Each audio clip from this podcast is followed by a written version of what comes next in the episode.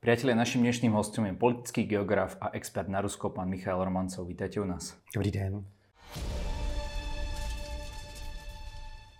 Pán Romancov, čo je to politický geograf? Ako to máme chápať? Politická geografie je součást politologie, aspoň tak, když já jsem studoval, to bylo vnímáno a myslím si, že to je do současnosti tak. A vlastně eh, politická geografie se v rámci politologických zkoumání eh, snaží vlastně zjistit, jaký je vztah mezi eh, politikou a prostorem protože každá politická činnost vlastně funguje v nějakém prostoru a ty prostorové dimenze politických aktivit je možné a vhodné zkoumat, protože chceme-li získat eh, celostní jaksi, obraz eh, toho fenoménu, který zkoumáme, tak bychom tu prostorovou dimenzi neměli vynechat. Vy jste ale odborníkom na Rusko. Eh, do jaké míry působí k tým rusko-európskym vzťahom to, že vlastně tam ta hranice je taká nížinatá, vlastne od Ukrajiny až po Moskvu. Keby tam boli hory, eh, choval by sa, dajme tomu Putin jinak, byl by vůbec pri Tohle je samozřejmě věc, která eh, jako zrovna teď eh, je bohužel díky tomu, co Rusové na Ukrajině předvádějí, tak je to věc, která jaksi napadá kde koho. Ale já nejsem úplně příznivec geografického determinismu. Samozřejmě, že jako to, kde ležíte, s kým sousedíte, eh, jaký terén máte k dispozici, tak na to má nějaké jaksi dopady, ale nemá to ty dopady absolutní. Eh, když eh, se podíváme například na Francii, což je taky jedna z evropských kontinentálních mocností, podobně dejme tomu jako Rusko, tak si vezměme, že francouzi někdy od kardinála de Richelieu začali jaksi usilovat o takzvané přirozené hranice, což mělo být středozemní moře, Atlantik, Pyreneje, Alpy a řeka Rýn. Nicméně, kdykoliv měli dostatečné množství sil, no tak tyhle ty přirozené hranice prostě překračovaly. Eh, Napoleon je tím nejlepším eh, příkladem. Takže pokud by Rusové, eh, dejme tomu, na hranicích s Evropou měli nějaké hory, proč by se o ty hory měla v jejich případě zastavit expanze, když navíc na řadě míst, jak si jinde dali najevo, že prostě chtějí expandovat. Například Kavkaz je dostatečně vysoké pohoří a přesto jak si ruská moc svého času překročila Kavkaz a vtrhla do prostoru, kterému se z ruského pohledu říká za Kavkazsko. Takže eh, já nevěřím tomu, že by eh, jaksi hory v tomto ohledu byly schopné nějak zásadně změnit imperiální chování, respektive spíš imperiální podstatu všech ruských režimů. Vy ste povedali, že Rusko je imperiálně integračný typ velmocí. Co to znamená? Tak ľudský, jednoducho. To, to znamená, já vždycky, když o tomhle tom eh, přednáším studentům, tak jim říkám, představte si, že děláte sněhuláka, protože sněhuláka jako dělal téměř každý z nás, nebo možná jsme ho úplně všichni dělali, když jsme byli malí. A když chcete udělat sněhuláka, tak první věc, co uděláte, že si prostě uděláte nějakou malou kouli ze sněhu a tu začnete potom jako v tom sněhu válet a ta hmota začne nabývat. Eh, Rusko, případně Čína, eh, to jsou ideální příklady e, takovýchhle zemí, ale ono to platí pro ty menší. Já jsem před chvilkou mluvil o Francii, konec konců vznik jaksi Českého království, Přemyslovci, když svého času začali ovládat e, Českou kotlinu, tak se chovali stejně.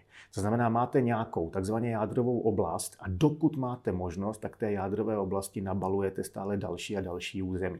A knížectví, později velkoknížectví moskevské, což je státní útvar, který vzniknul řekněme ve 12. 13. století, tak eh, zpočátku bylo zhruba stejně rozlehlé třeba jako je Morava, což jako sice není úplně málo, ale v globálu to rozhodně není moc. A k tomuhle eh, relativně malému jádru se postupně moskevským panovníkům dařilo připojovat stále další a další eh, území.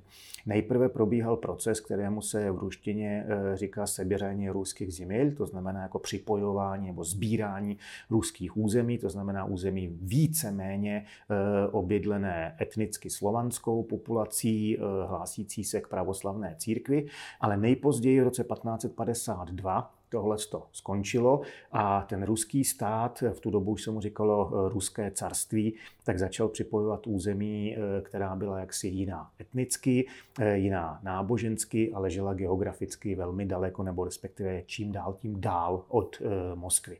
A od roku 1552 do roku 1914 ruský stát rostl nepřetržitě tempem v průměru 110 čtverečních kilometrů každý den což když se přepočte na ruský výkon, eh, na ruský, pardon, což když se přepočte na roční výkon, tak eh, vlastně z toho vyjde, že Rusko se více než 350 let eh, jaksi v řadě ročně rozrůstalo zhruba o prostor velikosti dnešního Slovenska. Je tam stále také toto myslenie, že chceme ďalej expandovať a keď im teda veľkú časť územia zobrali v úvodzovkách po tom páde Sovětského zväzu, čo Putin už tak notoricky označil za tu najväčšiu geopolitickú katastrofu. takže to prostě v sebe má nielen on, ale aj ten národ? Nepochybně je to něco, co jaksi v lidech v Rusku eh, jako je silně přítomné ale zejména je to v nich velice silným způsobem prostě neustále pozbuzované. Ano, když jste eh, neustále vystaven nějakému tlaku, ano, je v zásadě lhostejné, jako jaký ten tlak bude konec konců, eh, když eh, předpokládám, že na Slovensku je to stejné. Tady, když člověk zapne většinu televizních kanálů, protože jsou to soukromé televize a jsou v tom reklamy, tak prostě neutečete těm pitomostem, jako těm reklamním sloganům. A je spousta lidí, kteří tomu prostě podlehnou a musí si jít koupit příslušný jako výrobek a tak dál. A Rusům eh, vlastně už po staletí neustále cpou do hlavy, že jsou vyvolený národ, výjimečný národ, eh, že eh, mají zvláštní postavení a poslání a součástí toho je ta expanze. A že mají v sebe i ten gen vítězstva po té velké otečestvěné vojně? Přesně tak, tohle je fenomén, se kterým jako v posledních letech právě Putin a všichni ti, kteří stojí okolo něj, tak velmi intenzivně a zase po hříchu velice úspěšně pracují a mluví se přesně o tom, že eh, Rusové jsou eh, právě geneticky eh, jakoby vítězové a teď se teda naštěstí ukazuje v případě jejich války na Ukrajině, že to s tím vítězstvím asi nebude eh, tak snadné. Eh, když to jen trošku dobře dopadne, tak jako vítězství nebude vůbec žádné. Uh, mají v sebe to myslenie také spiatočnícke v tom, že naozaj to berú tak, že to zlepšovanie alebo to zmáhanie sa štátu znamená väčšie územie, pretože my, my už toto máme prekonané. Jedna e, firmička niekde z garáže môže mať také HDP ako, ako celý štát, ale oni toto majú stále v sebe, že čím viac územia, jeden, jedno z vysvětlení, proč vlastně Rusové pořád expandují, se týká přesně tohohle toho fenoménu. Eh, v Evropě nejpozději, někdy v 16. století, se začaly postupně objevovat vlastně nové typy eh, ekonomických aktivit, pro které nebylo nezbytně nutné zabírat stále nové a nové území. To znamená, v řadě relativně malých evropských zemích, typickým příkladem by mohlo být Nizozemsko v tom historickém slova smyslu, tak tam se objevily prostě tyhle ty ty nové typy aktivit, kdy obchod a výroba řemeslná, z ní se později stane výroba průmyslová, se ukázaly být jako minimálně stejně eh, hospodářsky efektivní nebo dokonce potom výrazně efektivnější než eh, teritoriální expanze. Nicméně ta teritoriální expanze jak si pronásledovala zejména ty mocné eh, jako strašně dlouhou dobu. Konec konců růst španělského, portugalského a zejména potom britského, francouzského impéria to jsou toho velice dobrým příkladem. Jenže v Rusku se ještě nikdy, eh, a to ani v těch dobách, řekněme, před rokem 17, potom v tom sovětském období, na to pak teď, ještě nikdy nestalo, aby ta společnost jako celek se koncentrovala na eh, rozvíjení, na prohlubování vlastně toho potenciálu, který mají. To znamená, kvalita Eh, tam ještě nikdy nezískala navrh nad eh, kvantitou. A prostě nejdůležitější součástí těch kvantitativních záležitostí je neustálý vlastně zábor nových a nových území, nových a nových, řekněme, ložisek, surovin a tak dále. Je nějaká Predpokladám, že nie je žiadna taká európska iná krajina, ktorá má takéto myslenie, je nejaká taká krajina svetová? Která je zaseknutá na tomto modeli? Já si myslím, že ve světě takových zemí určitě bude spoustu, akorát, že my je nejsme schopni, nebo já je nejsem schopen jak se identifikovat, protože uh, ono nejde totiž primárně o to, co si kdo myslí, jako jaké, řekněme, takzvaně uh, archaické teritoriální vidiny kdo má. Ono jde o to, jestli máte potenciál na to je realizovat. A Rusové strašně dlouhou dobu ten potenciál měli a myslí si, že ho mají dosud. A to konto je to velice dobře viditelné. Já nevidím do hlavy představitelů Číny, Indie, možná třeba Brazílie v případě Latinské Ameriky a možná, že tam také jak si mají tyhle ty sny, že by bylo optimální, eh, si vymyslím, že by Brazílie zabrala Venezuelu třeba nebo něco takového. Podstatné ale je, že tohle jsou aktéři, kteří to nedělají. Ale viděli jsme něco takového, eh, třeba evidentně, a jako tam se to přeneslo i do praxe, eh, v myslích a v činech potom těch, kteří budovali ten takzvaný islámský stát. Islámský stát, který jaksi snad byl z toho vojenského hlediska poražen, ale to neznamená, že ta myšlenka islámského státu byla definitivně zprovozena ze světa, no tak ten se snažil zabrat stále větší a větší území, že jo, Iráku, Sýrie, využili té skutečnosti, že obě dvě ty země vlastně se propadly do toho chaosu občanských válek.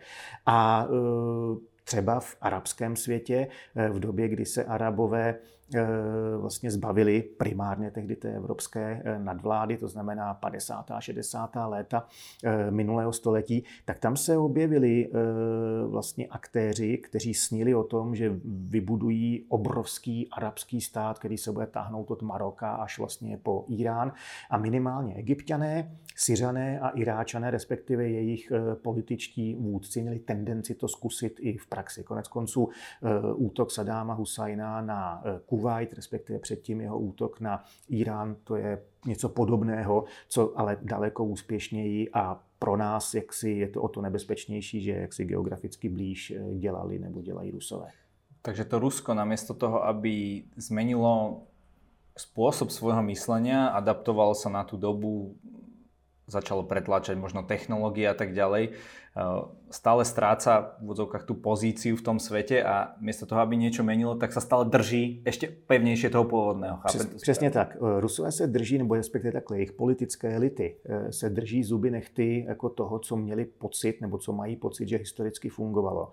A vůbec netuší, jak si kam se jakoby řítí ten vlak v úvozovkách 21. století. V tomhle ohledu je obrovský rozdíl mezi nimi a Číňany, protože Číňané, a já nejsem odborník na Čínu, tak nevím proč, ale Číňané vlastně dokázali eh, změnit, a to tak, že velice dramaticky, eh, svůj přístup k celé řadě otázek a vlastně od okamžiku, kdy Teng Xiaoping na konci 70. na začátku 80. let minulého století eh, prostě naordinoval Číně ty ekonomické reformy, no tak vidíme, kam se Čína posunula.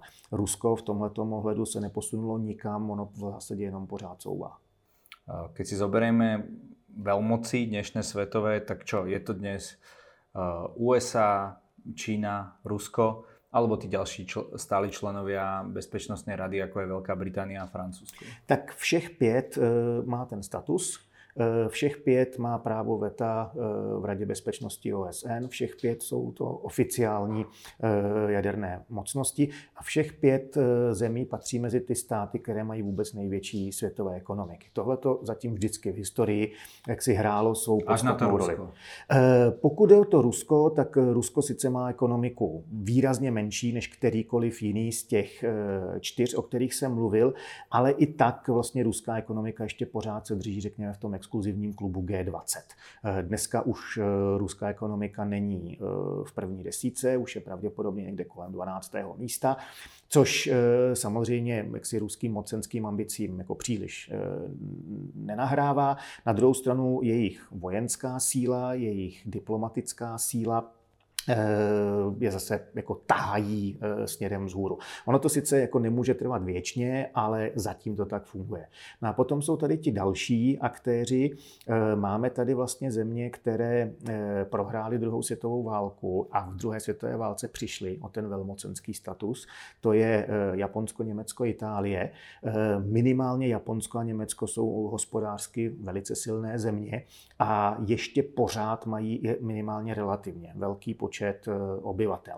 Eh, o něco méně, ale pořád to platí i pro Itálii. Mimochodem zase všechny ty tři země jsou eh, ve skupině G7, ve skupině G20.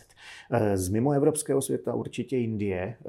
Obrovské ambice měla Brazílie, zejména v době, kdy v jejím čele stál Lula da Silva. Ten se teď, pokud vím, znova uchází o jaksi zvolení, tak uvidíme, jestli se mu podaří získat opětně prezidentský post a možná se to potom odrazí i na těch zahraničně politických záležitostech. Při vší úctě k libovolné jiné zemi na světě, tak žádná další země jak si nemůže Eh, v tom velmocenském slova smyslu eh, v dohledné době se světem jako cokoliv zásadního eh, podniknout. Výjimkou by mohla být Evropská unie jakožto celek za předpokladu, že bychom se byli schopni dohodnout na nějaké jaksi intenzivnější spolupráci na poli bezpečnostní a zahraniční politiky. Uvidíme, jestli se to stane. Momentálně se velmi bavíme o tom, o sankciách na ruské energonosiče, respektíve pochádzajúce z Ruska. Hovorí sa o tom, že Rusko si môže toto nahradiť tým, že presmeruje tie toky na Čínu. Je to pravda a ak, aký je vlastne ten čínsko-ruský vzťah? Nie je to tak, že tá Čína naozaj tak poctivo vyčkáva na tú svoju príležitosť, dajme tomu zabrať si nejaké tie územia, ktoré v minulosti ztratila? E, to jsou dvě strašně důležité otázky. Já začnu s dovolením tou první tedy. A to je otázka ruského přesměrování eh, se na Čínu. No to přesměrování vůbec není jednoduché.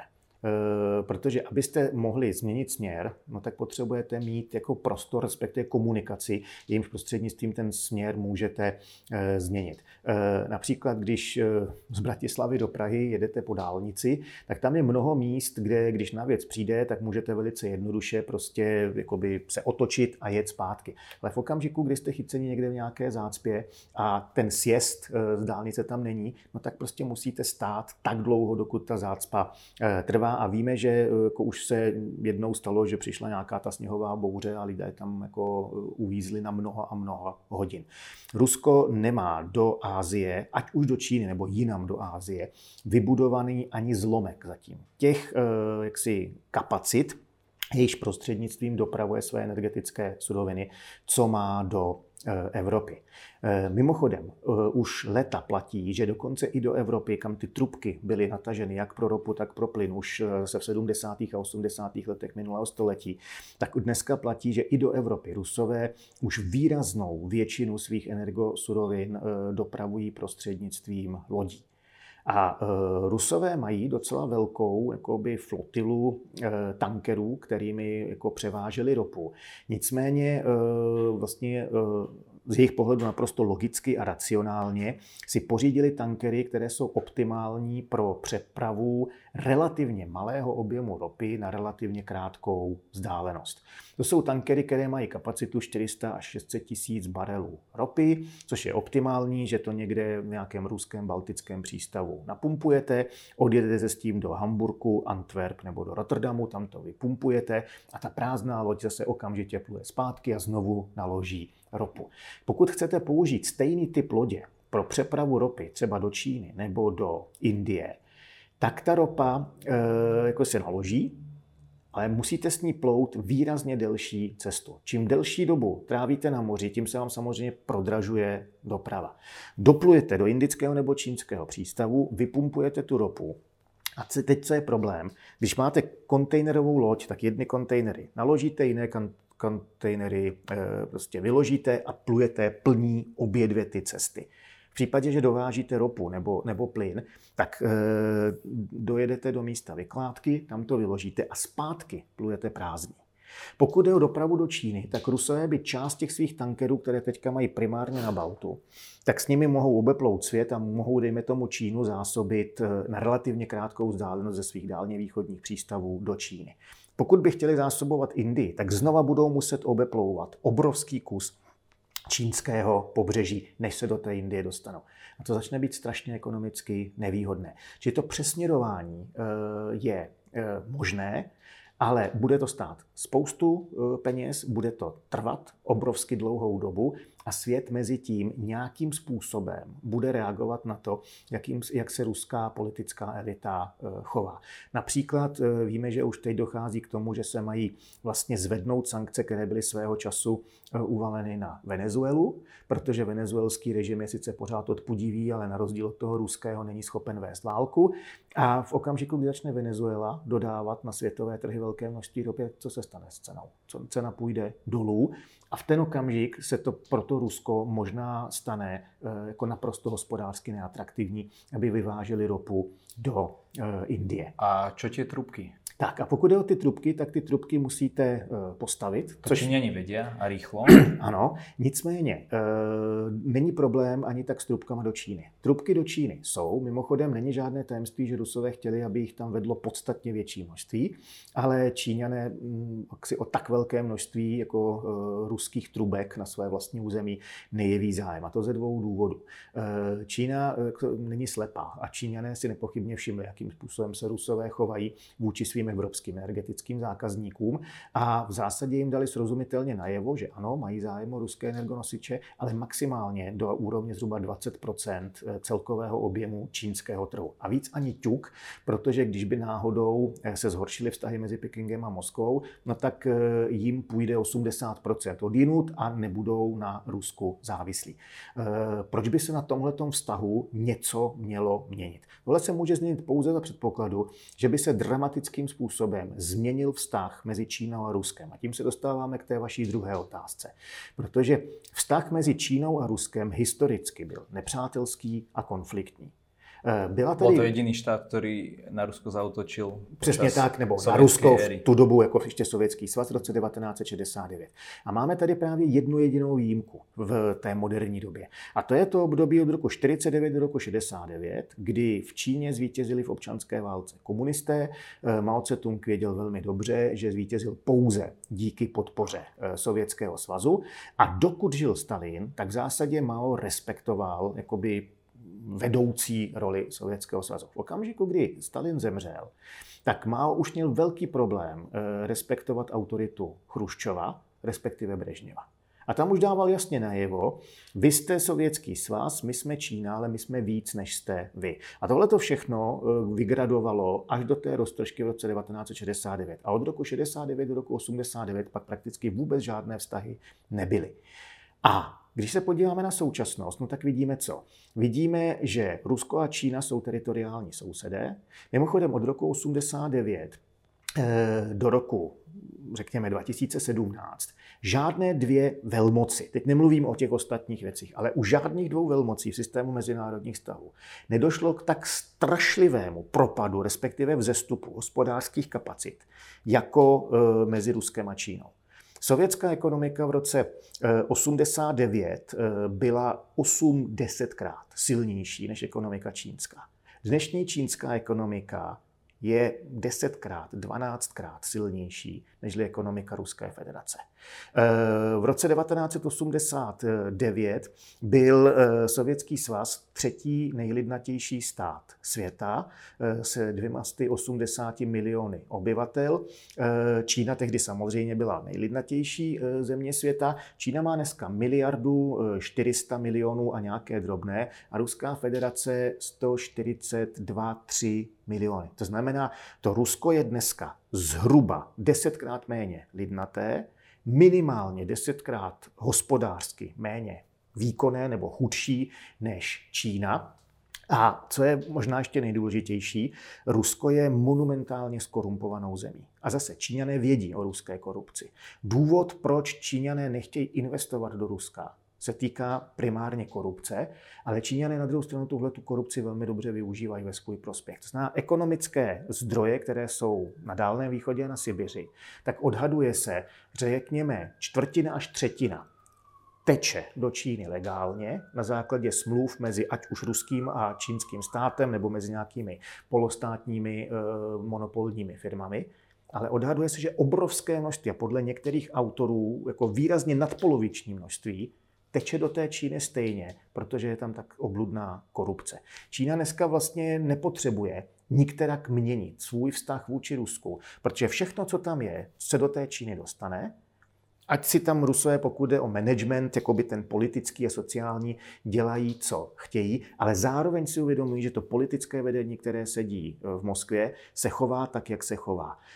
E, to znamená, Čína je podle mého názoru v nějakém středně dlouhodobém horizontu ochotná změnit své jako chování vůči Rusku v okamžiku, kdy to politické vedení v Moskvě se ať už dobrovolně nebo z jiného důvodu absolutně podřídí autoritě toho čínského vedení. A to si nemyslím, že by jako v současnosti připadlo v úvahu. Takže to, čo sa snaží eh, Rusko dosiahnuť eh, voči Bielorusku, voči Kazachstánu a teraz voči Ukrajině, aby se to podvolilo, tak to v konečnom důsledku očakává i Čína, teda od Ruska. Já jsem přesvědčen, že ano. A jinak e, Číňané prostě jako budou udržovat ten vztah tak, jak je. Teď, že jim v zásadě vyhovuje. Inými slovami, oni nepotřebují tie ruské územia obhospodarovat a tak dále. Oni z toho mají ten ekonomický profit, tie peniaze tečú a bylo by to z ich pohľadu hlúpe. Ale keď ste hovorili, že 10 eh, krát väčšia ekonomická sila, 10 krát viac ľudí, tak prečo prostě nezaberú tie územia, keď eh, Rusko bojuje úplně někde jinde? To by možno nemusel být až taký problém. To by možná nemusel být až takový problém, pokud by Rusové nepoužili jaderné zbraně, což by podle své jaderné doktriny v takovémhle případě eh, použít měli. Ale tady se nejspíš vracíme k tomu fenoménu té mentality. Prostě pro Číňany asi expanze znamená něco jiného nežli pro Rusy.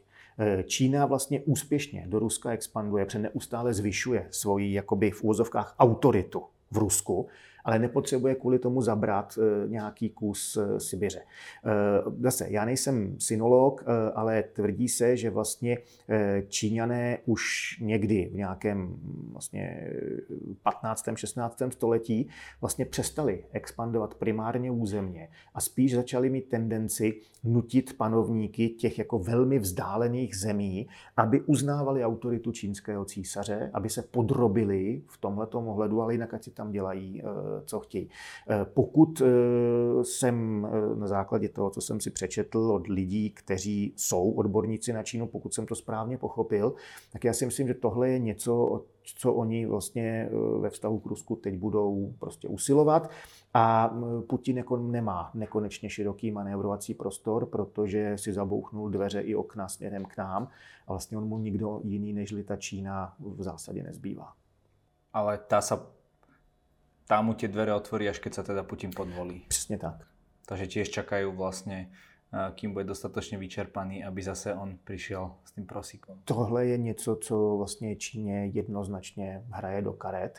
E, myslím si, že by pro Čínu nebylo výhodné, aby Putinův režim padl, protože to by zase mohlo znamenat jakoby odblokování těch dveří směrem na západ. E, to znamená, v zájmu Číny je v zásadě jakoby nechat se Putina dusit v jeho vlastní šťávě, nenechat ho padnout, ale případně mu nedopřát to vítězství a mít teda na svých hranicích eh, slabšího, v úvozovkách zoufalého jakoby partnera, kterému nakonec nezbyde nic jiného, než všechno podstatné prostě dělat tak, jak to potřebuju já. A to znamená teda pre Čínu čo? Že, že im eh, bude predávať tie energonosiče ešte lacnejšie, alebo aký, aký, čo potom, čo ešte môže získat víc eh, Čína od Ruska? Eh, já myslím, že Čína eh, od Ruska může například získat to, že Rusko se začne třeba v Radě bezpečnosti OSN jakoby ještě víc drát za čínské zájmy. To znamená, v případě těch důležitých hlasování to budou tři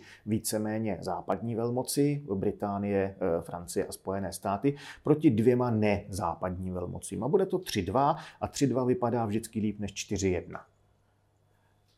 To je první věc. Druhá věc, eh, Čína může, protože upřímně řečeno, co je schopné Rusko nabídnout jiného s výjimkou svých surovin? Zřetelně vidíme, že násilí. Tak Čína může nechat Rusy, ať za ní dělají špinavou práci třeba v Africe.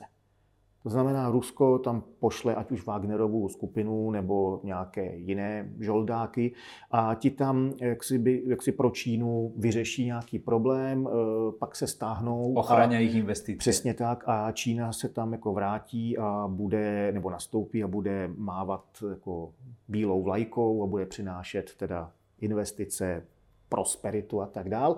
A bude říkat, ale podívejte se, my Číňané jako v Africe neděláme nic, my jsme ty holubičí eh, povahy, jako to, co se tady děje, tak to provádějí Evropané. Mimochodem, nedělejme si iluze, Rusové třeba o sobě tvrdí, jako že oni a Čína že to, že bude jakoby, eh, to budou ty dva státy, které se stanou tahounem toho jakoby nezápadního světa. Ale co znamená západní v očích Indů nebo Číňanů? Já se obávám, že to pořád znamená, že jsou to Evropané.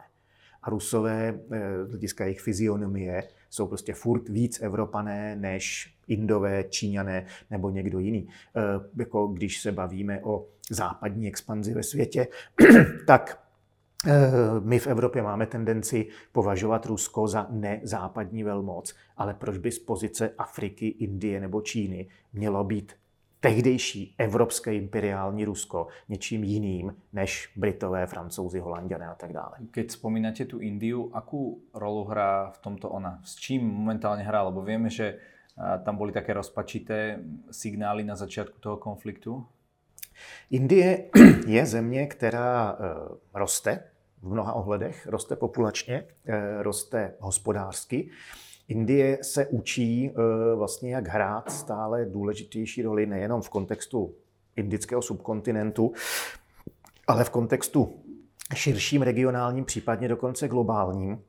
A Indie má své zájmy. A indické zájmy nejsou totožné eh, se zájmem žádné jiné eh, jako velmoci. Zdůrazňuji, nejsou totožné.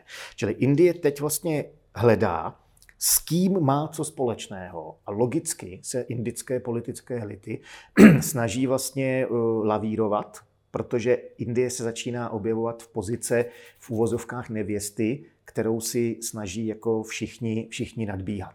Eh, Rusko má s Indií ještě ze sovětských dob eh, velmi, už tedy jakoby dlouhodobou a velmi úspěšnou spolupráci, hospodářskou, ale zejména pokud jde o dodávky zbraní, zbraní případně teď i nějakých surovin.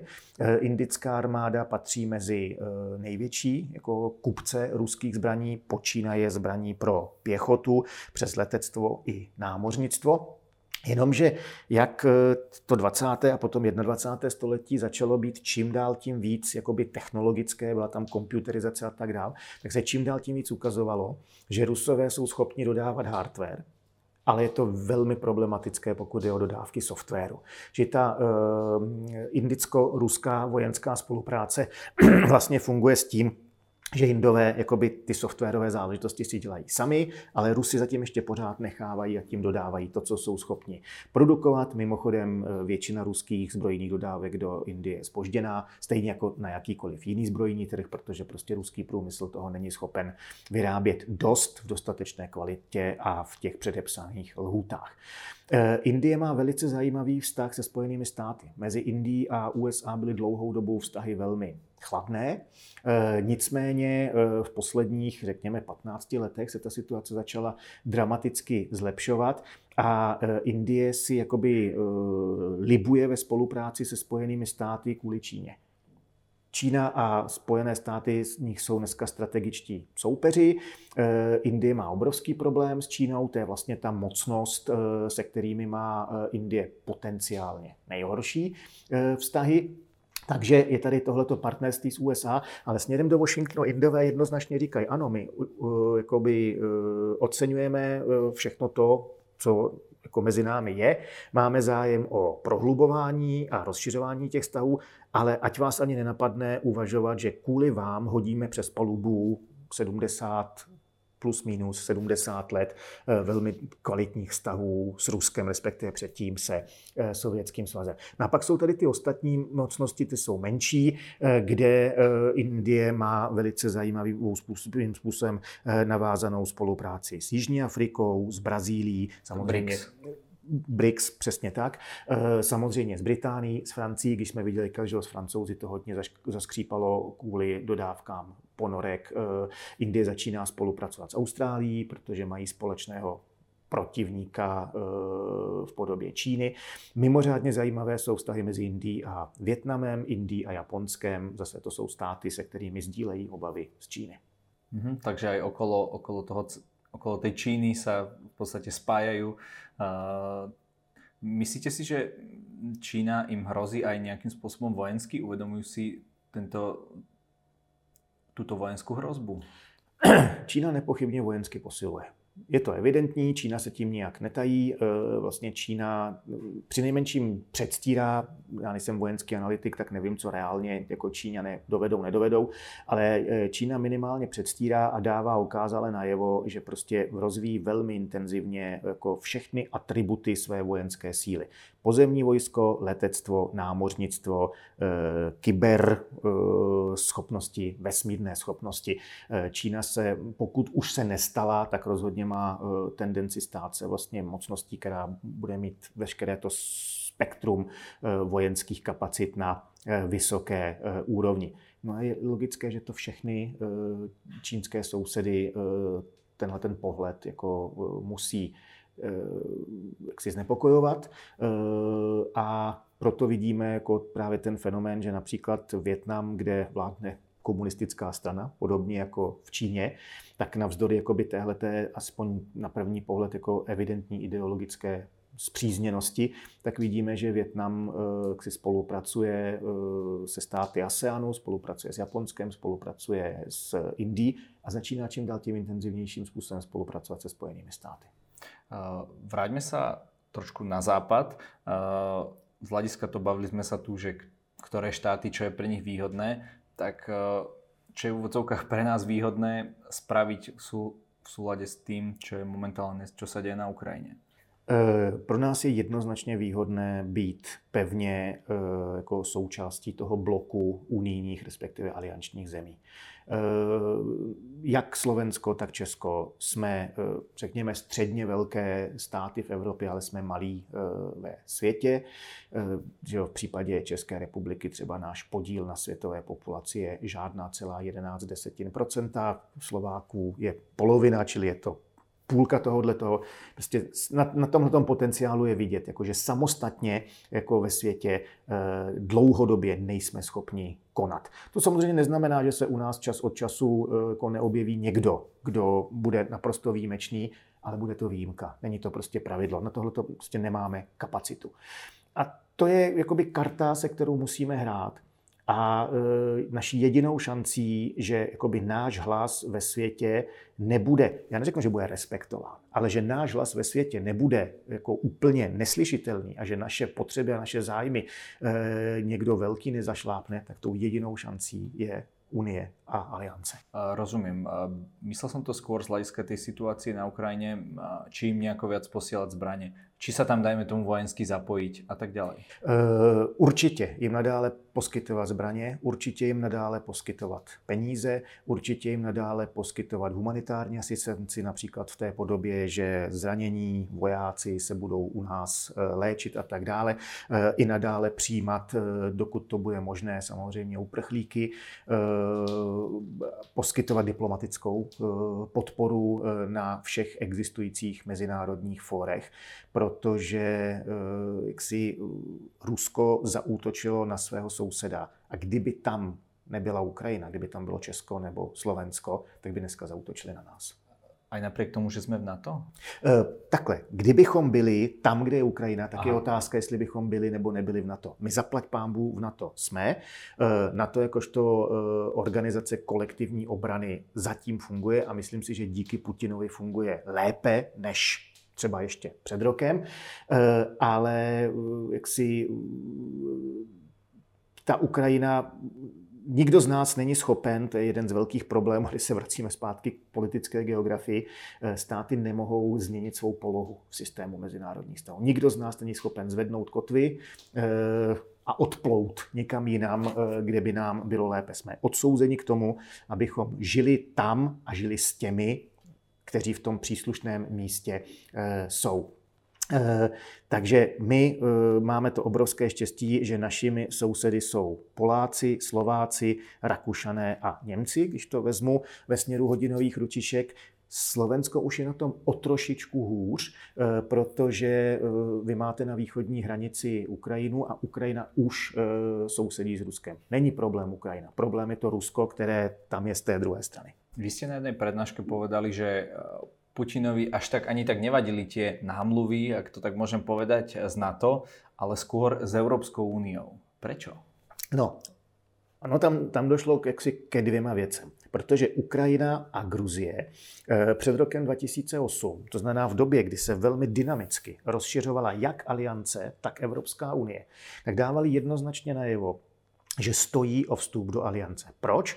E, ze stejných důvodů jako Češi, Slováci, Maďaři, Poláci a tak dále. Prostě tady existovala za prvé určitá historická zkušenost a za druhé e, ukrajinské elity jakkoliv skorumpované, jakkoliv rozdělené na pro-rusky, co smýšlející, ale spíš jakoby Rusy nakoupenými a těmi nerusky smýšlejícími, řekně, tak nemohli nevidět, co se v Rusku děje. Prostě Putin začal systematicky měnit podobu ruského státu eh, směrem k autoritářství, směrem k agresivitě dávno před rokem 2022, dávno před rokem 2014 a začalo to být vidět uh, už někdy v letech 2004-2005 nejpozději. A na to oni reagovali a tehdy jakoby koketovali uh, s aliancí.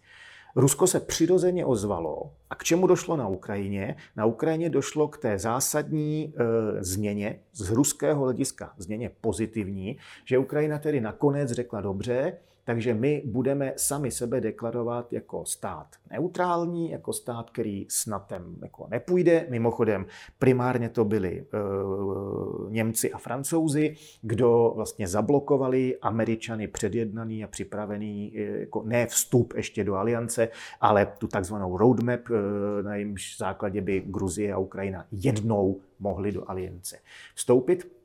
A tohle je něco, co byl pro Putina objektivně jako velký eh, bezpečnostně politický úspěch, protože dal najevo, tohle ne, a jak část ukrajinských politických elit, tak teda tady ta část západních elit jako řekli, dobře, tak tohle ne, tam tedy e, leží ta červená linie, Ukrajina jako stát neutrální. Jenže pak Ukrajina začala projevovat zájem o členství v Evropské unii. A Evropská unie, zejména Putinem, eh, nikdy nebyla eh, respektovaná. Putin vnímá Evropskou unii jako spolek obchodníků a on si obchodníků prostě neváží. A Ukrajina, stejně jako řada jiných těch států někdejšího Sovětského svazu, akceptovala tu možnost komunikovat s Unii na platformě tzv. východního partnerství a připravoval se podpis asociační dohody. A v tenhle okamžik, a to jsme v letech 2012, 13, 14, v tenhle okamžik je naprosto mimo jakoukoliv diskuzi vstup Ukrajiny do NATO. Ukrajinci řekli ne, Britové a Francouzi, protože jako vyslyšeli, co po nich Putin chtěl, to zablokovali v alianci a Ukrajina se představ, připravuje na to, že podepíše asociační dohodu s Evropskou unii a asociační dohoda znamená, že někdy v budoucnu by se z Ukrajiny mohl stát členský stát Evropské unie, tedy tohoto spolku obchodníků. A najednou začalo Putinovi vadit i tohleto. A důvod, proč mu to začalo vadit, protože on v tu dobu začal vytvářet plán své vlastní Eurazijské unie a potřeboval, nebo potřeboval, chtěl, aby Ukrajina byla součástí té Eurazijské unie. A to je věc, o které se dneska v zásadě už moc nemluví, ale Putin někdy v roce 2011 poprvé nahlas vystoupil s představou, že vznikne, eh, a on proto tehdy použil termín, eh, jednotný ekonomický a humanitární prostor od Lisabonu po Vladivostok. Společný nebo jednotný ekonomický prostor, to je něco, čemu rozumí spousta ekonomů, protože takovýchhle záležitostí je ve světě spousta. Otázkou je, co měl znamenat ten humanitární prostor, ale ponechme teď humanitární prostor stranou. Jak si to Putin představoval? Když si na mapě jako spojíte Lisabon a Vladivostok přímkou, tak všechno to, co je nad tím, by bylo součástí toho jednotného prostoru. Všechno to, co je pod tím, eh, logicky ne. Co je zajímavé, nad tímhle tím geografickým vymezením by byla samozřejmě v zásadě celá Evropská unie, celý postsovětský prostor a prakticky by tam nebyla Čína. Nebyla by tam Čína, nebyly by tam Spojené státy a Kanada. Eh, Putin, kdyby se mu tohleto podařilo realizovat, tak by se v zásadě zbavil čínského nebezpečí na východě, z euroazijských záležitostí by v podstatě efektivně vytlačil Američany a Kanaďany, což je sen všech sovětských, respektive ruských vládců vlastně od okamžiku, co vzniklo NATO. A jeho představa byla, že ty dvě unie, evropská a jeho eurazijská, že budou spolupracovat na jakém základu? Na tom jediném základu, který Rusko má. On prostě říkal, podívejte se, my jsme obrovský, máme neuvěřitelné zdroje, orná půda, voda, lesy, eh, suroviny, všechny, které si umíte představit. Vás je víc, jste bohatí, máte zase jakoby to eh, ekonomické eh, a no, další know-how. Dáme to dohromady a dáme to dohromady na principu 50 na 50. To je věc, která je strašně důležitá. 50 na 50, to znamená, že fungovat bude jen to, na čem se explicitně ti dva aktéři dohodnou a na čem se explicitně nedohodnou, to se dít nebude. Eh, to je vlastně něco, co Rusko razí, kdekoliv k tomu má příležitost. Rusko chce být v pozici nepřehlasovatelného aktéra. Což buď to znamená, že má 50% vliv, anebo to znamená, že má právo veta v Radě bezpečnosti OSN. Takže to, čo možno pre nás vyzerá, že Rusko si chce ísť nejakú svoju vlastnú líniu, tak na začiatku na tom byla ta myšlenka, že on chce spolupracovat, ale podle jeho podmínek. Přesně tak. Rusové zatím vlastně nikdy nepochopili, že spolupráce znamená, že já sice mám nějakou optimální představu, která vyhovuje všem mým uh, jako, mm, požadavkům, ale chci mít tu spolupráci, tak musím odstoupit. Stejně jako ustoupí ten můj partner a teprve tím vzniká prostor pro obou straně výhodnou spolupráci. Rusové používají ten termín vzájemně výhodné vztahy, ale realita je taková, že ta výhoda má být na jejich straně. Nie je problém ten, ako sa pozeráme na Rusko, tým naším racionálnym pohľadom, nemali by sme ho skôr sa snažiť pochopiť srdcom? V žádném případě. Já jsem přesvědčen, že to jediné, co nám, Evropanům, právě proto, že celá naše eh, jaksi, moderní historie je svázána s racionalitou, Eh, tak my na libovolného aktéra se netýká jen Ruska, se týká i Číny, Indie, kohokoliv jiného, tak my na ně musíme právě pohlížet racionálně. Eh, jakmile přistoupíme na jejich hru, že začneme brát eh, důležitější, jak si jejich nebo jimi zdůrazňovaná historická, kulturní, náboženská či libovolná jiná specifika a až pak naše racionalita, tak vůči jim všem začneme ztrácet. A každý ten, kdo ztrácí, tak eh, v tom vůči komu ztrácí, dříve či později prostě vyvolá představu, že e, přestává být v jeho očích e, rovnoprávným e, aktérem, že začíná klesat a to, co klesá, tak to se jakoby nabízí k tomu, aby to bylo ovládnuto. To znamená racionální přístup ke všem velkým světovým hráčům. Mimochodem, Američany v tomto ohledu jako nevýmaje. My k ním samozřejmě máme z mnoha eh, důvodů výrazně blíž než k Rusům, Číňanům, Indům nebo případně těm Brazilcům, kdybych měl Brazílii vzít, ale Eh, zejména vůči těm, kteří jsou eh, jaksi kulturně, historicky, nábožensky, případně jinak výrazně odlišní, tak tam ta racionalita musí být na prvním místě a Rusko zejména. Ale nie je to tak, že máme naozaj bližšie k tým Rusom, aj nejaká tá spoločná história a tak ďalej, ako k tým Američanom? Možno dnes ekonomicky áno, ale Neporozprávali byste se možno lepšie s bežným Rusom než eh, s Američanom? Pochybuji. Z jednoho prostého důvodu. Eh, já bych eh, jako jak ve Spojených státech, tak v Rusku bych samozřejmě dokázal najít lidi, kteří by mi naprosto vyhovovali, nebo lidi, s nimiž bych si absolutně neměl co říct. Ale jak si ono to opticky vypadá, že Rusko je nám geograficky bližší, než jsou Spojené státy. A historicky. No, k tomu se dostanu za chvilku, ale eh, skutečnost, že nás od Kanady a od Spojených států dělí oceán, čili na první pohled větší geografická eh, vzdálenost, to je jaksi věc, kterou klameme sami sebe. Mořská hladina vždycky výrazně efektivnějším způsobem spojovala, než rozdělovala. Naopak, to, co leží na první pohled vedle sebe na třeba té kontinentální ploše, a je úplně jedno, jestli to je v Africe, v Ázii nebo v Evropě, tak to, co je od sebe daleko, tak eh, jak si ta propast komunikační přes eh, velkou rozlohu terénu byla vždycky výrazně jakoby viditelnější eh, než to, co nás jakoby dělilo, respektive spojovalo přes ten oceán. Podívejte se třeba na to, jak se historicky lidé teď nemyslím původní obyvatelstvo, ale myslím jako ty osadníky, kteří tam přišli, jakým způsobem se v Kanadě nebo v dnešních Spojených státech oblékali, jakým způsobem se chovali, jakým způsobem eh, spolu komunikovali v veřejném prostoru, jaké vytvořili politické instituce, ekonomické instituce a zjistíte, že v tom není rozdíl. Zatímco to Rusko bylo úplně jiné. My jsme měli vlastně jakožto Evropané na našem východním pomezí dva neevropské aktéry. Rusy na straně jedné a osmanské Turky na straně e, druhé. E, jestliže se o, bychom o Evrop, panech řekli, že měli klobouky a osmané, že měli turbany, tak rusové měli nějaké ty kožešinové papachy.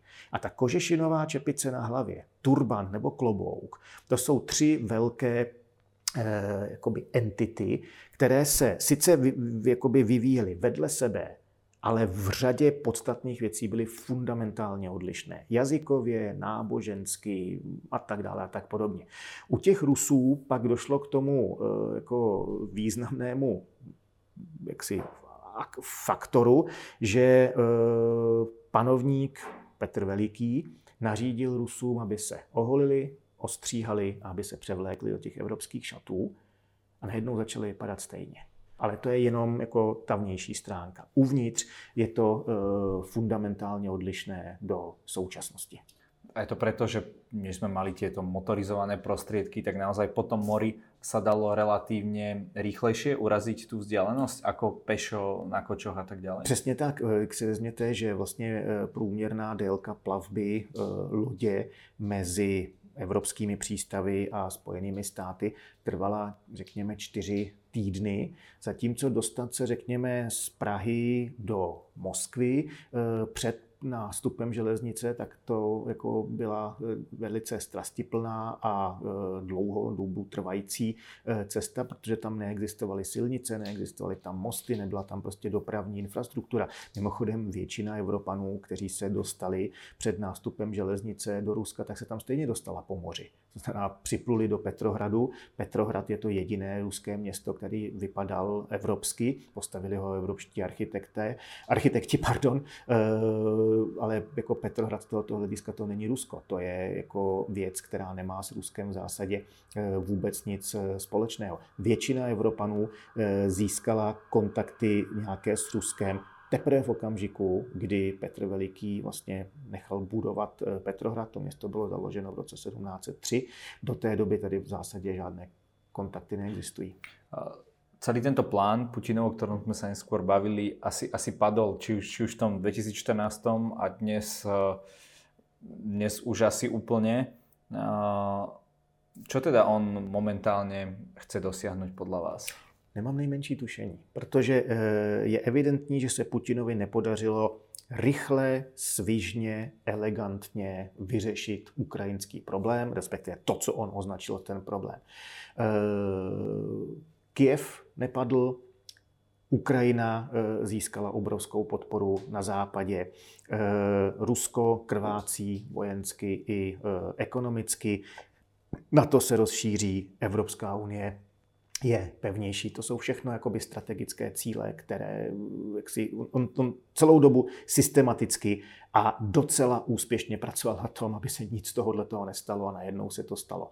E, nicméně, jeho režim je podle mého názoru bohužel stále natolik jaksi pevný, že tyhle věci ustojí. E, ten režim nějakým způsobem jakoby povede válku s Ukrajinou. E, není do nekonečna možné, aby ta válka měla tu intenzitu, jakou má teď, ale e, bohužel to neznamená, že dojde k uzavření nějakého funkčního příměří nebo dokonce míru. E, konec konců víme, že já nevím, Izrael byl ve válce s většinou svých sousedů několik desetiletí. Bohužel to samé se může stát ve vztahu mezi Ruskem a Ukrajinou a Putinův režim bude chřadnout úplně stejně, jako bude fyzicky chřadnout on. No a až Putin jednoho krásného dne prostě zemře, eh, tak eh, my se budeme muset eh, jako naučit komunikovat s režimem, který po něm zbude. A podstatné je, že ten režim je skrz na skrz putinský. To znamená v okamžiku dokonce, kdy ten Putin jako odejde, tak to, co zůstane, tak to bude jako vlastně stále, stále stejné.